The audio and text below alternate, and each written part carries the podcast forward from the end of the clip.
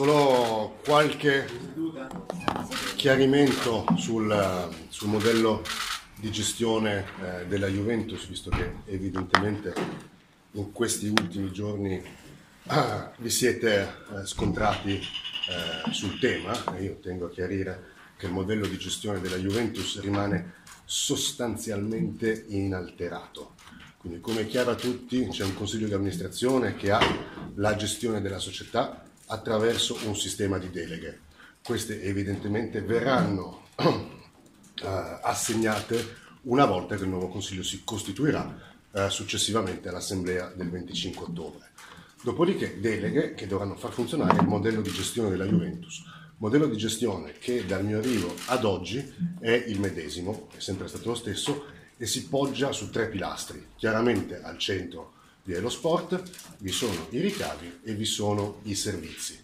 Quindi da questo punto di vista non ci sarà nessun tipo di cambiamento e la Juventus continuerà a funzionare così come ha funzionato sino ad oggi. Quello che evidentemente cambierà sarà la leadership dei, dei vari pilastri all'interno di Juventus e di questo voglio dire siamo in un processo, oggi abbiamo emanato la prima disposizione organizzativa, Giorgio Ricci assumerà la funzione di responsabile dei ricavi, il titolo di Chief Revenue Officer, ci sarà un responsabile dell'area sport che sarà Fabio Paratici e ci sarà un responsabile dell'area dei servizi che sono la finanza, le risorse umane, i servizi tecnologici, eccetera, gli acquisti, che sarà uh, Marco Re.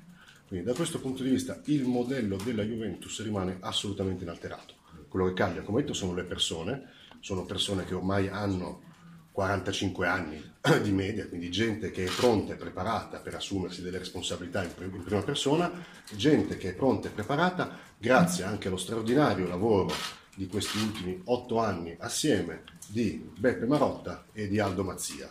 Quello che loro hanno fatto è stato sicuramente anche un grandissimo lavoro di far crescere dei giovani dirigenti, non più giovani oggi, a 45 anni sicuramente non sono giovani, ma dei nuovi dirigenti che davanti a loro avranno delle sfide molto ambiziose, eh, uguali e pari a quelle del 2010 quando abbiamo assunto la responsabilità, se non addirittura superiori. Quindi noi oggi dobbiamo farci trovare pronti verso le sfide globali e dobbiamo continuare ad essere in grado di competere con le squadre che sono leggermente avanti a noi dal punto di vista eh, del, del, dello spettro uh, dei ricavi, quindi parliamo delle tedesche, del Bayern Monaco, delle inglesi, delle solite note, due spagnoli, il Paris Saint Germain. Quindi noi dovremo accertare che la Juventus resti uh, assieme a loro come benchmark del calcio globale. Abbiamo sei anni molto definiti davanti a noi su quelle che sono le competizioni nazionali e quelle che sono le competizioni internazionali e quindi sappiamo perfettamente che la centralità della gestione dell'impresa Juventus passa, esclusi, passa per il campo, cioè il campo è determinante ma al fianco del campo, quindi al fianco dell'area sport, altrettanto importanti sono la funzione dei ricavi e la funzione dei servizi.